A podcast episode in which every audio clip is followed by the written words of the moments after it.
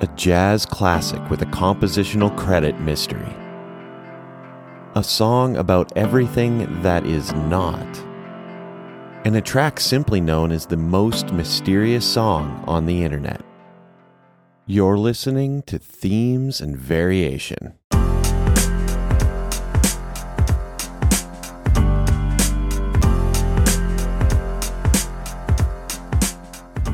Themes and Variation is a podcast about music and perspectives brought to you by the online music school Soundfly. I'm your host, Carter Lee. Hey folks, another Themes and Variation for you. We've got three very mysterious tracks that we dive into on this episode. And as always, all of our perspectives vary greatly in terms of the song that we actually chose to break down. We've got songs that look at mystery in composition, songs that, you know, have a mystery in the actual meaning of the track, and then our last track is just the biggest musical mystery I've ever come across. So joining Mihei and I on this episode is our dear friend, singer, songwriter, producer, and trumpeter, Reese Tivy. He has a really, really big mix of spirituality and activism that you can absolutely hear in the music that he makes. Reese was also just one of my favorite collaborators during my time in New York, and it was so fun to catch up with him, talk music, and we really have a lot of fun on this episode. And hey, if you enjoy this episode and you like the podcast, please give us a rating and review on Apple Podcasts or wherever you get your podcasts. And of course, as always, be sure to check out soundfly.com for all of your music learning needs. We have a very, very, very exciting array of courses coming out in the not too distant future to join our already very, very extensive course library that you can access right now at soundfly.com. So without further ado, let's get into the episode, Mysterious Songs. All right, folks, another edition of Themes and Variation. Joining me, of course, Mihea. How are you doing, Mihea? I feel like we talked about this, but I'm doing well, as you know. I'm doing great. We talk about it. Thanks, Carter. Every time. Yeah. How are you? I'm great. And it's just being cordial and polite, I think, asking anybody how they're doing. And I'm going to continue to do that. So be ready for it the next episode that we do. Excellent. And joining us on this very special edition of Themes and Variation, a good friend of both Mihea and I's, and a good friend of yours, dear listener, Mr. Reese Tivy. Reese, how you doing, man? Hello. It is my absolute pleasure to be here with y'all on this podcast. Dude, I love seeing your, nobody else on the podcast knows this, but I get to see your beautiful faces on the video screen. Yep. Dude, I am so excited, and thank you so much for joining us. And today we're talking mysterious songs. Ooh, I'm excited to see where we go with this one. Knowing what everybody selected, and this is kind of where I like to jump off on the podcast. Were there any songs that you considered for the theme mysterious songs, but just didn't end up picking for one reason or another? I'm laughing because it's like a hard no. Really? You just I like hard no's are great. Then we just move on to the next. No. I'm actually excited to share with you my hard no, because like the song I chose, "Big Thief Not," is such a passionate like love affair for me. There are a number of Big Thief songs that I absolutely adore, and this one is like hardcore up there. Hey, were there any songs that you considered that you didn't pick for this this theme of mysterious songs? You know, yes. I think the song that I choose for these episodes always kind of depends on the mood I'm in when you tell me what the theme is. Which one of you chose this theme, by the way? This was a weird one for me. It was a collaborative effort, but okay. Reese actually made the call. All right.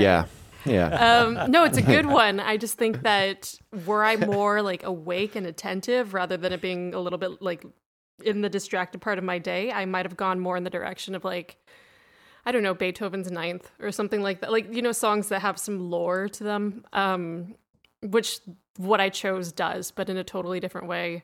Mm-hmm. And I told you I was going to do it sarcastically at one point, Carter, and I seriously considered doing it for real. Hugh Laurie has a song called Mystery from the old show, A Bit of Fry and Laurie. All my life has been a mystery. You and I were it never ever meant to be. It's why I call my love for you a mystery. Really thought about doing that song, and I just decided I couldn't. So the on the nose choice is always great and fun until you realize that you have to talk about it for like 20 minutes, and then it's like, oh, now we're just stuck in this joke. I mean, I went even more mysterious with it, or even more on the nose with it, I should say. Yep. So I didn't really help myself out there, and kind of wish that I had gone back to doing that after all. But Carter, same question. I mean, it's funny because the only song I did consider just an initial search of the theme across the internet was the song that you actually ended up selecting. So, yeah. And that's because you know took what? The other idea that I had. Yeah. Yeah, no. I did. No. Yeah. And speaking of which, let's have a listen to that song that I stole from Mahia for the theme, Mysterious Songs.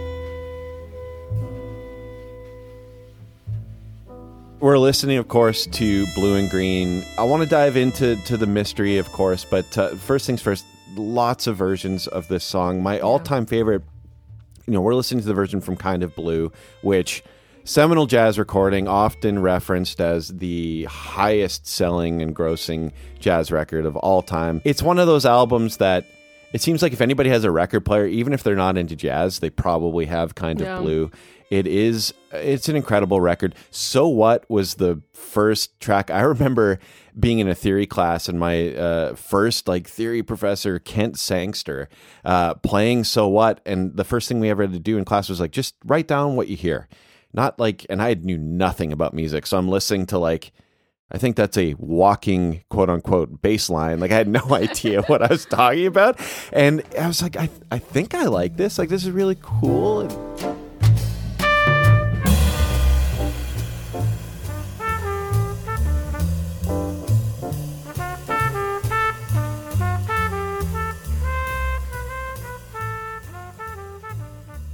My favorite version is, of course, from the one and only Bill Evans, who we will be talking about quite a bit in a moment, from Portrait in Jazz. Scott LaFaro on bass. Oh, Scott LaFaro on bass. Unbelievable. And Paul Motian on drums.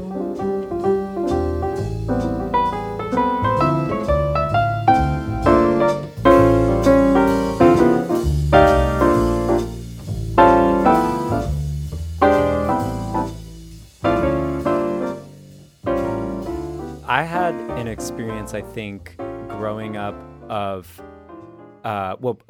one thing is when I was growing up, I had night terrors from the time I was an infant until I was 12 or something like that, where once or twice a year, I would basically go non-consensually into a 15-minute terrible acid trip. Oh my God. That sounds awful. And it's absolutely terrifying for a child. Yeah. And I bet you're all wondering, why are you talking about this right now? When you're trying, I asked you about Miles Davis. Take the wheel, Reese. Take the wheel. Take the wheel. I'm taking the wheel. We're taking a trip. I'm going off-roading. No. But so... as a child, I had this experience of glimpsing into an unspeakable reality where, the filter comes up on what we experience on a day-to-day basis, all of our presumptions about what reality is, how time works, all these things that we're communicating about with one another as humans. I had these weird experiences that were completely unexplainable by all of that on a phenomenological level. They're kind of a spiritual crisis, right? And I think... until I started playing trumpet, I had no outlet for this really bizarre experience that felt really inexplicable and really isolating. My mom got me Kind of Blue, which this song is from.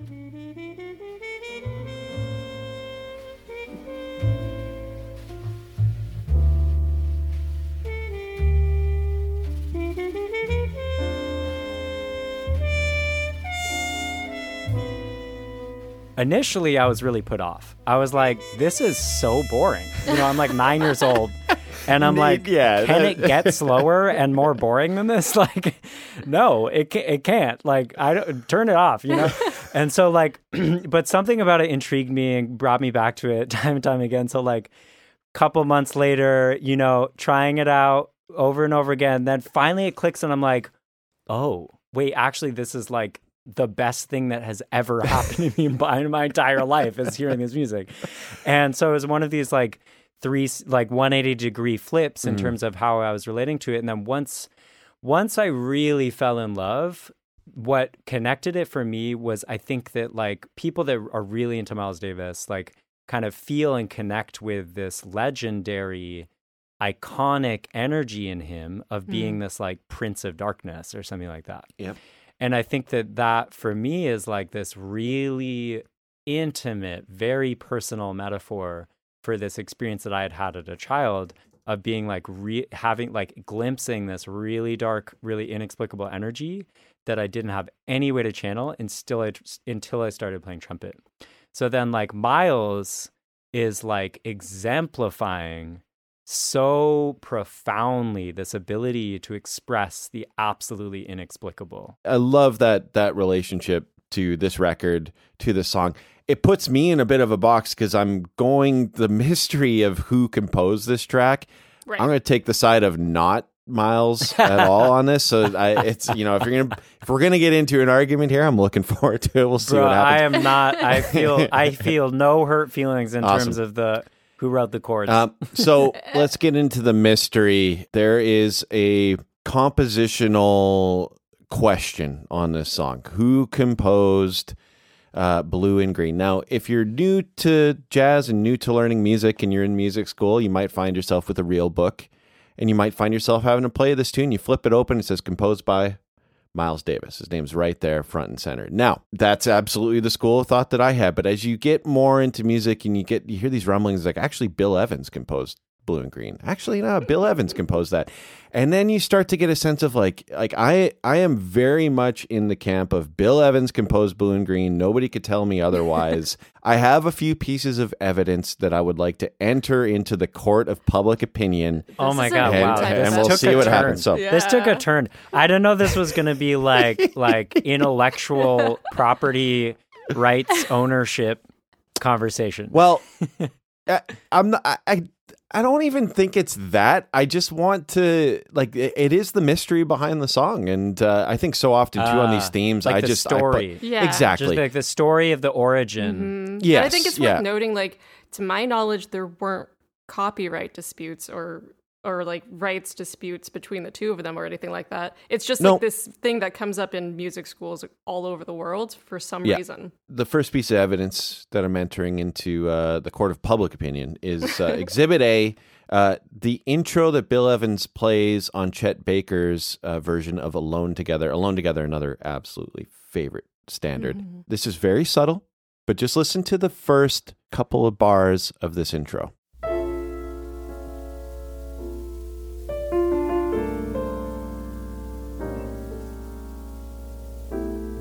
Oh, whoa. Oh, wow. Okay.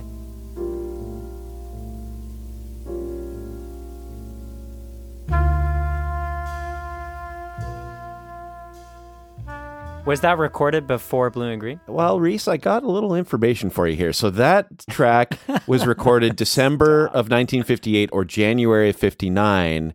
And Blue and Green for Kind of Blue was recorded in March 2nd, 1959. So at least a few months later, and it totally sounds like it's Bill just kind of, I've got this idea I've been working on. And Chet's like, okay, play a little intro, Bill. Give me a little intro. And he's like, yeah, this is a perfect time for me to try that thing, that piece that I'm thinking about. Why the credit isn't just Miles Davis and Bill Evans. I know. So do I, but we're going to get there, folks, I think. Okay, maybe. Right. We'll see what happens. Another piece of evidence that I'm entering, this is this one will not ever hold up in court, but I'm going to share it anyways. So Bill Evans' son, who Bill, as creative as he was musically, not too creative in coming up with names for his children. His son's name is Evan Evans. What? Yeah. No. Is it actually? No.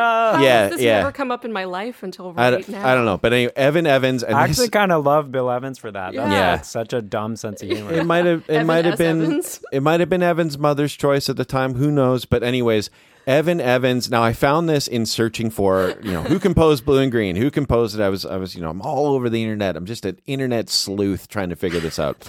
I found this on a Google Groups message board, which I didn't know was a thing that even existed. But this is from Evan Evans, Bill Evans' son. He starts off by saying, "Hey, I'm Evan Evans. I'm Bill Evans' son." Sure. And then he gets into, I'll take him at face value here. And then he gets into, so it is Earl Zindars, composer of Mother of Earl and How My Heart Sings, among others, that is the star witness here. I will double check with him if the melody was written by Miles, but as far as the piece is concerned, it was Bill's. Here's why. The piece was written at 4 a.m. in Earl Zindar's apartment the evening before the sessions on Earl's piano. Earl was there, and Bill explained the music to him after he composed it, as well as engaged him in conversation about the idea for it before sitting down to refine and complete it. I have Earl on tape to this effect, and he can elaborate more clearly to me about it next time I see him. He said he's got a lot of next time I see him, we'll clear this up. But he says, he goes on to say, he's quite surprised when he hears otherwise and is not even adamant to defend the point. He simply says Bill wrote it right then and there in front of him at 4 a.m., no ifs, ands, or buts. So this is the piece of quote-unquote evidence that would get thrown out immediately. But there are other... there is some corroboration of this story out there from other artists that it's just one of those kind of known secrets that Bill composed this. And the story kind of goes that Miles was like, hey, here's this chord, gave him a G minor 6, start with that and write something.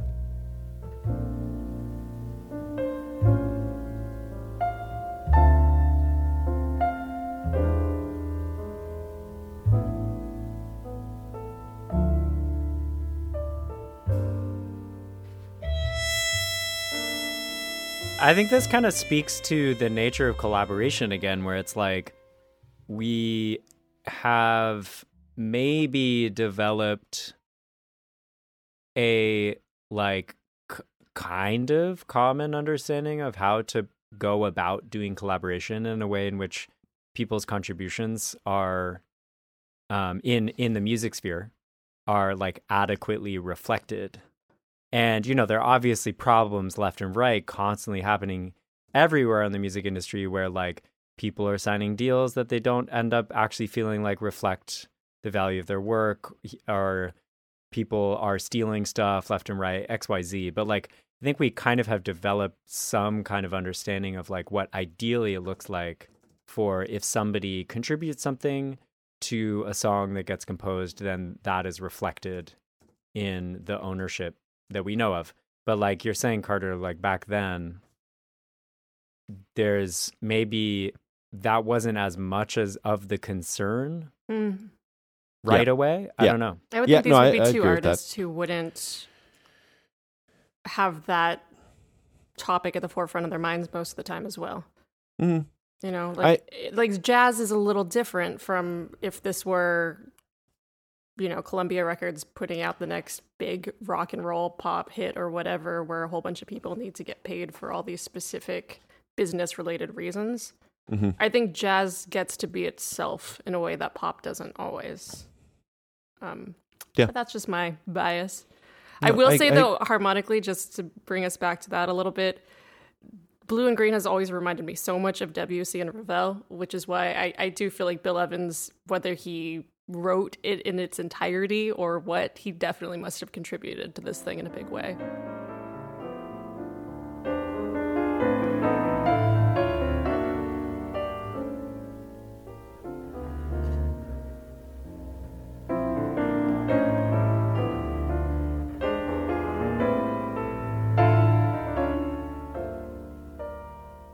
I think just one, though, last mystery part of this song and relating it to mysterious songs.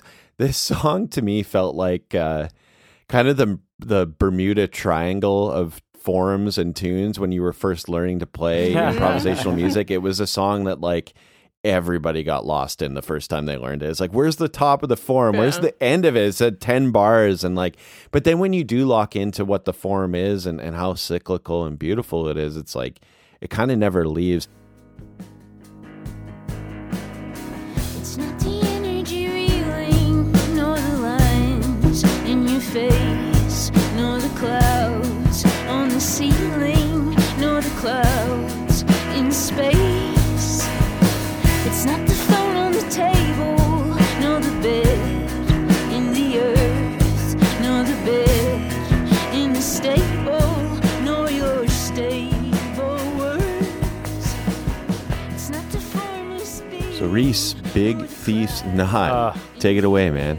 Oh my God, this song, every time, it just takes me all the way to... Okay, so I'm going to bring back something that I was talking about when we brought in Miles Davis, right? Mm-hmm. So me and my personal life, I think there's been in recent times kind of like mining past history, mining personal history to discover like what makes me who I am, what makes it like what is unique about my experience, and also just like how do I make sense of the whole human experience. And like sometimes I feel like it's valuable to look back in time, you know. So like the Night Terrors thing came up for me around Miles Davis because, as I mentioned, it was this experience that I had from a really young age of glimpsing something that's unspeakable, this like psychedelic lifting of the veil of our common day-to-day reality. Because on a day-to-day basis, like I'm thinking I'm this body that's picking up the glass of water and drinking it.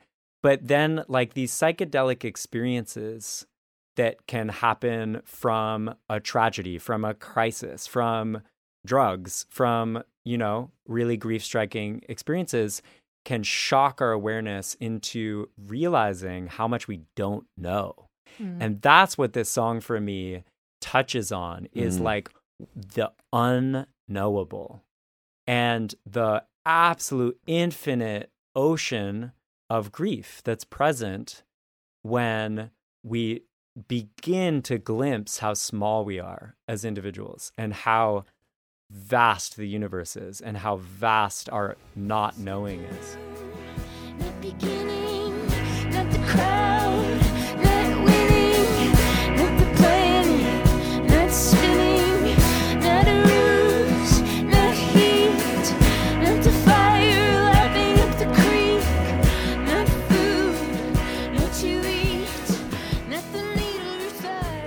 So what's strange and mysterious about this song is that the entire song is talking about something that isn't the things that's being talked about. Mm. So it's like, it's not the energy reeling, which first of all is so much of what's being talked about in this song is so intense. Yeah.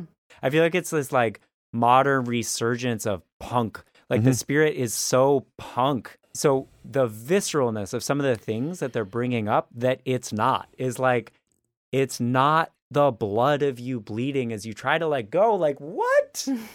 What? That's so intense. That breakdown just blew my mind because it also put something as just not as heavy, but just the guitar solo, that put the guitar solo in such a different light, because it's...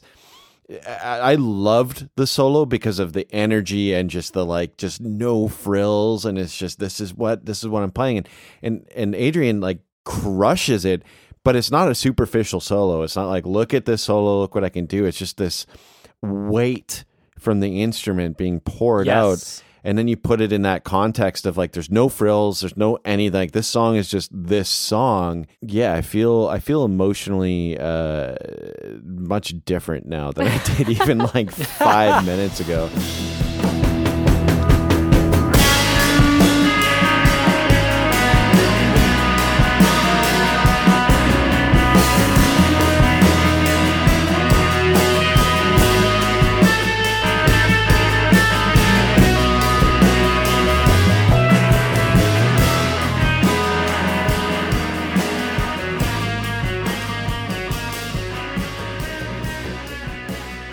So I think there's something about like this combination of lyrics that are like systematically ruling out all these things where it's like some of them are really powerful and big and nearly inexplicable and some of them less so. But pairing that with a very emotional musical landscape, I can't articulate what this song's about. And I think that's what it's about. Yes. Yeah.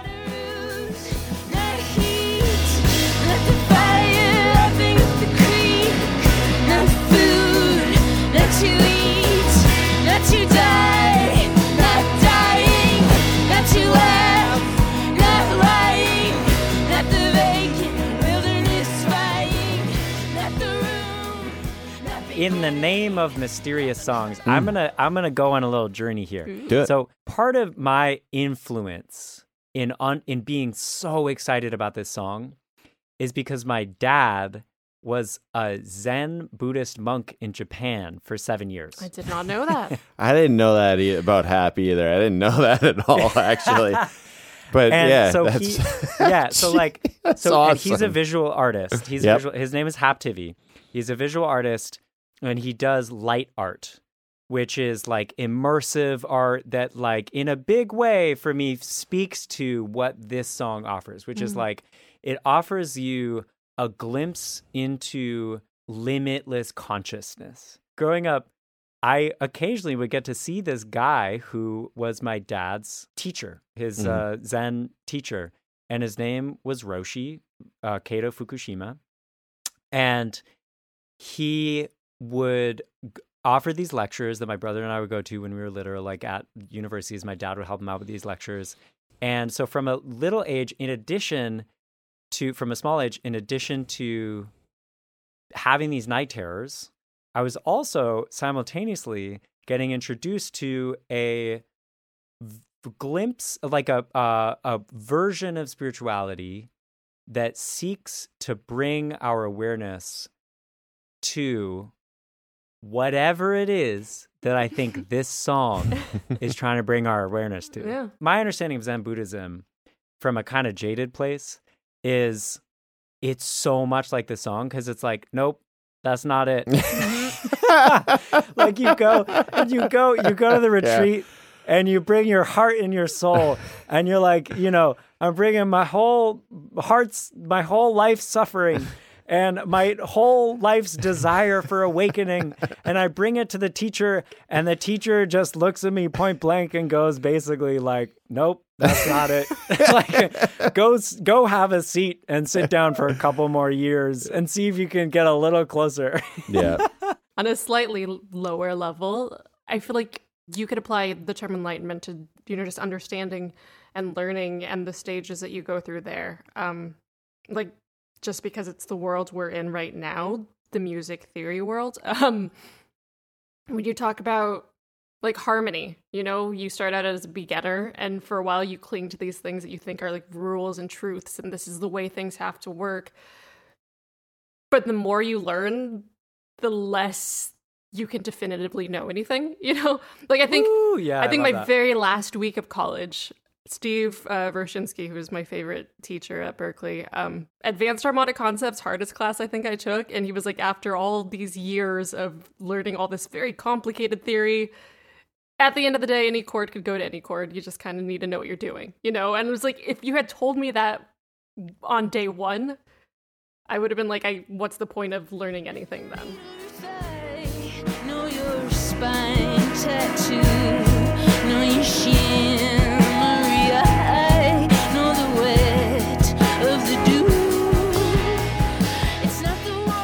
I want to get, Reese, like your take on this. I know Adrian Lenker's been referred to as like, the quote was, Neil Young at the height of his powers.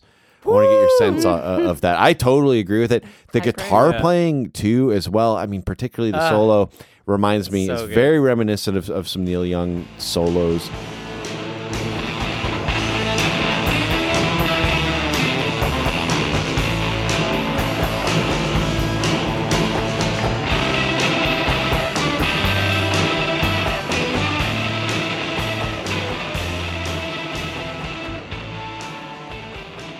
Adrian Lenker and Miles Davis, there's something really important there in my mind, which is that there's this pure, raw intimacy and emotion and daring to access the parts of our souls as humans that are just utterly dark and scary.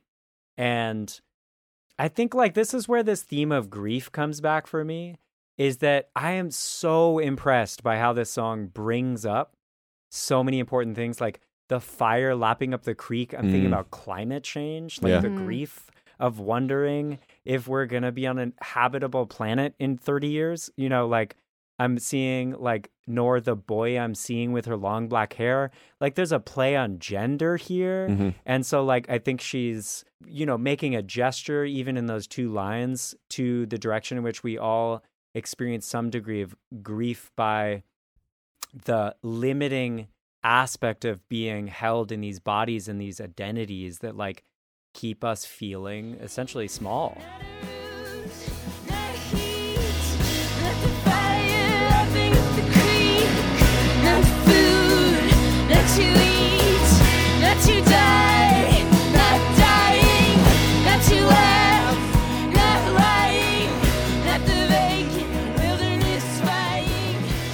Massive admiration for just thinking of like her touring with this song and having to and the entire set too. I'm not as familiar with all Big Thief's music, but like how emotionally draining that is, and you got to get up and do that the next night and do it the next night and the next. Like I just thinking of like a 30-day run of this material and being like truly spent, because from the first note the entire band you can tell is like pouring everything they've got into it. Everything. So, amazing.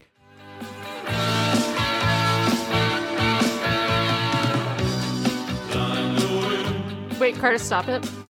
What did he just say? I heard like the wind or ride the wind. All right, let me try again. Yeah, here we go. I heard long the wind. Well, we're off to a very mysterious start. Mahia, what track are we listening to here? I can't tell you because nobody knows what the actual title of this. Well, somebody in the world knows. It is unofficially, in certain corners of the internet, referred to as the most mysterious song on the internet. There's a group of people who call it Like the Wind, another group of people who call it Blind the Wind. But to your question of what we're listening to, I'm not entirely sure, Carter. Wow. Very mysterious selection. Wait, I had to Google this while we're doing the podcast. I'm looking at the Wikipedia page for it, and it's not providing any answers. I know. I did as much research on this song as I do for other songs where I've like analyzed scores and stuff like that, but it was so hard to find anything that mostly I just watched like conspiracy videos on the internet for hours of my life, which was kind of funny because I realized because of the timing of episodes, the last episode I think I would have been on would have been the one where I intentionally dug too deep into Smash Mouth's All-Star and came up with my own conspiracies, like just based on lyrical interpretation and stuff like that, that I know aren't real. So the fact that I dove into an actual internet mystery is maybe a hint at how the pandemic's going for me at this stage, I guess. That's how it starts. You're going to red pill yourself by accident, by just like through this mystery song. I actually have a question for you, Mahia, and Reese. I'd love your thoughts as well. What band do you think this could be? Like, if there was a band that maybe they were just like messing around, didn't want people to know that it was them. I thought Duran Duran could maybe, like, I'm getting that kind of vibe. I hear that.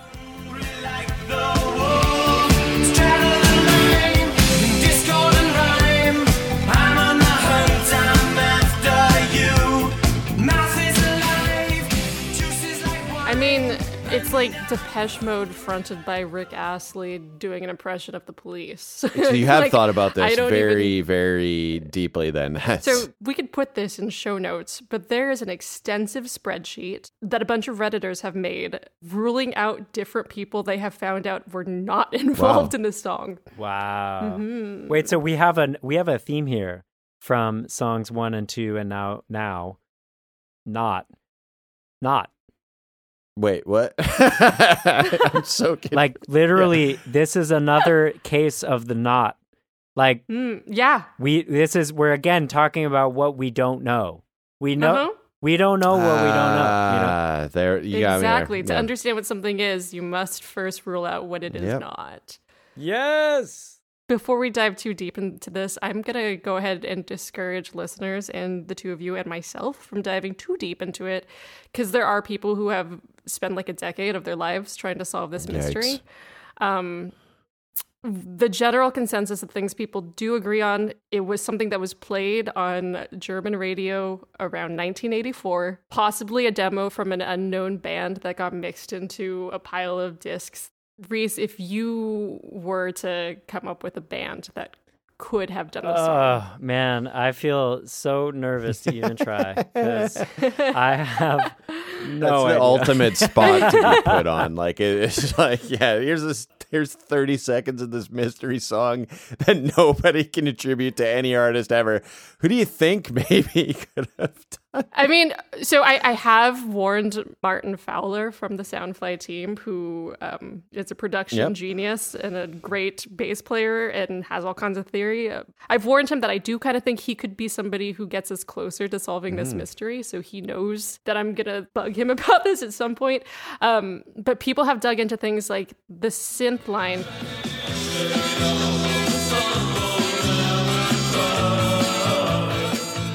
So that's probably a preset on a Yamaha DX7. The internet has done this for me. I don't just know my presets that well. The Yamaha DX7 came out in 83. Sure, but it was like the most ubiquitous synth ever at that time, so it doesn't narrow it down at all as to like who actually. But I mean, like it means it can't be earlier than that, if nothing else. God, what a mystery! So I'm not going to dive too deep into some of that stuff, because there are people who have done amazing amounts of research, for better or for worse. And like I said, we'll put a link to that Reddit thread in show notes. There's so much good stuff. People have done covers, and we'll check out a couple of those in a second. People have shared their theories on where this came from. People with industry experience have jumped in and talked about like royalties organizations overseas and how that might have worked. There has been a lot of kind of oddly beautiful collaboration on the internet in an attempt to solve the mystery of this song, which in itself is mysterious to me. You know, like, what is it about this mystery that has intrigued this? Yeah, I don't get it. I honestly don't. The song is cool. It's chill, but I don't think I would ever fine. Like, oh, I don't know who that is. It's fine. Well, it sounds like 100 other songs. Yeah, I don't. The biggest mystery is, why you would maybe spend an extended period of your life trying to figure it out. But that's I mean, it is though. It's very mysterious. That's not for me to decide. If that's what you want to do, that's fine. That's a testament to the mystery of the internet. Yeah. It's like, literally, how is it that there are so many people doing so many niche things with their time? You can literally think of anything and find like 8,000 people that are obsessed.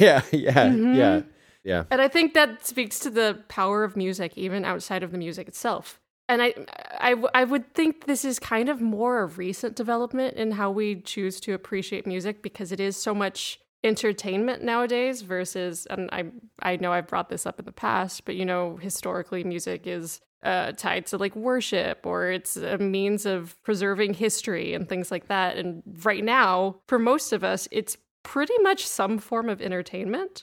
So the fact that it could still create this sense of community over a song that is good, but like Carter, like you're saying, it's ultimately pretty forgettable. There's so much stuff that sounds like this. It feels like there's these people who are just like reaching out and desiring connection. Wait, so are you saying that people are reaching out and desiring connection via the community of people that are obsessed with this song? Exactly. So it's almost like this song has become a vehicle, and I said vehicle already once in this episode. That's fair. Okay, thanks, Carter. I needed that encouragement. This song is like a vehicle for people to discover one another via a maybe quite arbitrary subject. Totally. There's something safe about it. You know, like if you scroll through that subreddit, people have done a lot of different versions. And one thing that surprised me is how many of them were done on GarageBand. Yeah. It's a great piece of software, But if you consider yourself a music professional who has production skills, there's a good chance you've graduated to something else, you know? Yeah. But people feel empowered to be like, hey, I opened the free DAW that came on my computer and I made my version of this song. That's awesome. I don't feel like it's done, but what do you guys think? I'm excited to share it. The truly mind-blowing thing about this is that almost 40 years ago, there was a DJ in Germany somewhere that was like, crap, I can't, like, I don't know what we're playing next. Just grab the tape, threw it in, hit play, and now nobody knows what the track is, but it has had this shelf life of, like, that it would never, like, if you knew the band, too, it's more likely that it would have been like, oh, cool, I know those guys for, like, 6 months to a year, and then they went away, and I never heard from them again. Well, I mean, it's partly the power of YouTube, too, right? Like, I think that it was a mystery that was floating around. There's a connection to Canadian radio at one point and things now like that. Now you've piqued my interest, for sure. I think the big moment happened, and I'm sure if anybody who knows and cares about this mystery hears this, there's a way to correct me here, but I think the big moment for this mystery happened when a YouTuber named Justin Wang, who specializes in investigating these sorts of mysteries, picked up the story. He's got I think it's like a 5-part series on this topic. Of course, if you have no idea what I'm talking about, or you just want to freshen up on the topic, I suggest watching my other videos about the song first. You know, it's the internet. Between AI and the hive mind of technology, I fully expected to find out that this mystery had been solved definitively by now. But when it first surfaced, Shazam couldn't identify it. People have since claimed it and been debunked. I want to know more about that. Who's claiming this track? That's pretty gross. Nobody that you've heard of, and this crew of people who are, for whatever reason, so passionate about this, crossed it out on their spreadsheet and found reasons to prove it couldn't have been those people. Because they believe in justice. This is thievery. You can't steal somebody else's art, regardless of that. Like, how sad is that though? Too that you can't. You could write a song like this and produce a song like this and get it out there. There's a lot of it is very typical. And I did want to talk about the writing and the music a little bit here. In terms of the harmony, these are chords that we've heard 100 times. It's a cool progression. It has some ambiguity to it. You know, we're kind of floating between D major and B minor, which is pretty common in rock music. And to me, I think part of that sort of thing working is, unlike in jazz where you have extended chords like sevenths, triads, sus chords, power chords they're a little non-committal. There aren't as many notes to establish what's going on with them, you know. I'm having such a hard time taking that seriously, though. I love the breakdown. I love that you're breaking it down. But I just have such a hard time being let's dig into the harmony of this mystery song. I know. Sorry, Reese, you were saying. Oh, it's not important. I just... When I listened to it, I was blown away by this funky synthesizer solo. Yeah. That that's very simple and repetitive. Even the guitar solo in that you get a breakdown eventually. I'm hesitant to even call it a solo. You know, it's just that's the thing that's standing out the most right now. Right. Yeah.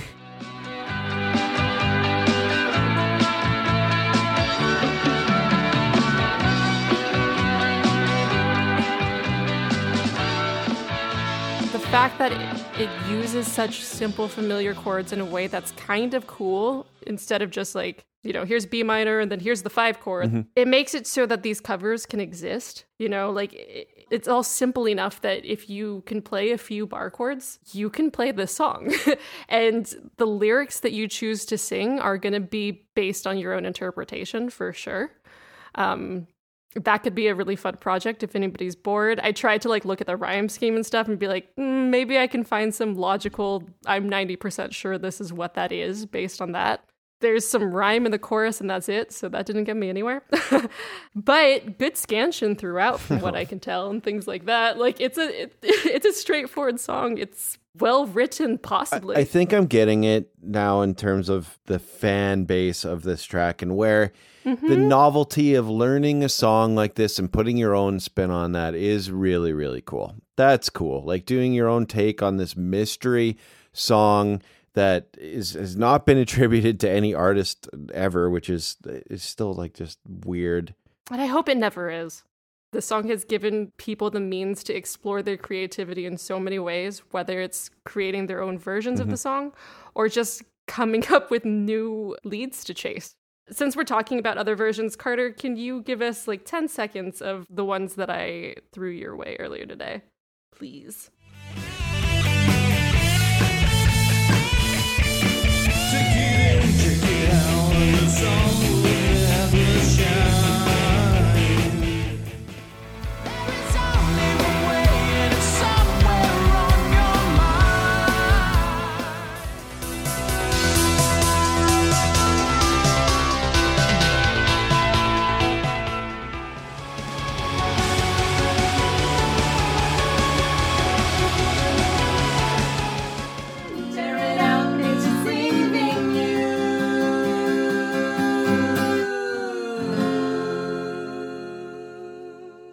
Okay, I totally get it, because hearing these covers, I did have the thought, it's like, you know what? I could spend an afternoon doing this, and I think that would be time well spent. I think you should do an all-bass cover. And it would be very fun. I'm not going to do that. An all-bass cover. No. Do it.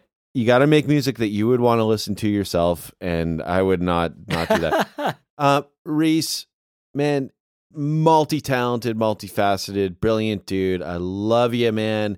Please share with our listeners what you're up to musically these days, what you got coming down the pipe, just anything. The floor is yours, my dude. Please share what's going on in your life musically. You're putting your radio voice on right now. Yeah, I'm working on it. But more importantly, Reese, what are you working on, my man? Oh, I love it. Wow. Thanks for that very sweet offering, invitation. I am now offering vocal lessons, which I'm really excited about. And so I'm really excited to, like, if you want to go to reesetivy.com, there's a little tab there for vocal coaching. You can reach out to me if you're interested in doing some vocal lessons with me. That is something that I've been having a lot of fun deep diving into. I'm integrating like Qigong movement with, I have a background in yoga also. So like integrating breath, body, movement awareness with vocal approach, with research-based vocal techniques for developing the voice sustainably. That's something that I'm really excited to be kind of doing these days. And otherwise, I am developing my next solo project. I released an album last year in 2020. The notorious 2020. You've heard of it, folks. You've definitely heard of it. No. That's not actually the name of the album. The name of the album is... at this point, I wish that was the name of the album. No, the name of the album is Unsteady. And I am super stoked on the album. I love the album. I'm really excited by the reception that it's gotten. It's gotten some solid reception. And, listenings in places that I'm like, oh, there's people listening to my music in Mexico City and Brazil. You know, I'm like, ooh, this is so fun. Take a listen to that album, subscribe and share, and keep in touch. Get on my mailing list through my website. Keep in touch so I can update you about the next projects. Keep in touch so we can work together on voice. And I'm producing music. If you're a budding, glorious songwriter and you want somebody to work with to bring your songs to a blossomed production arena, then reach out to me as well. And that's going to do it for another episode of Themes and Variation. Thank you so much for listening. We want to know your favorite mysterious songs, so as always, there's a link to a Spotify community playlist in our show notes. Feel free to add your selections there. And we have a very special challenge for our listeners and community members for the month of May. We want you to take a stab at creating your own cover of the most mysterious song on the internet. Send your submissions to podcast@soundfly.com by May 30th, and we'll feature some of our favorites on our blog Flypaper and this very podcast. And be sure to check out soundfly.com for all of your music learning needs. And as a special treat, we're going to play this episode out with a personal favorite track of mine from Reese Tivy called Unsteady. We'll be back in 2 weeks with a new episode and a new theme. To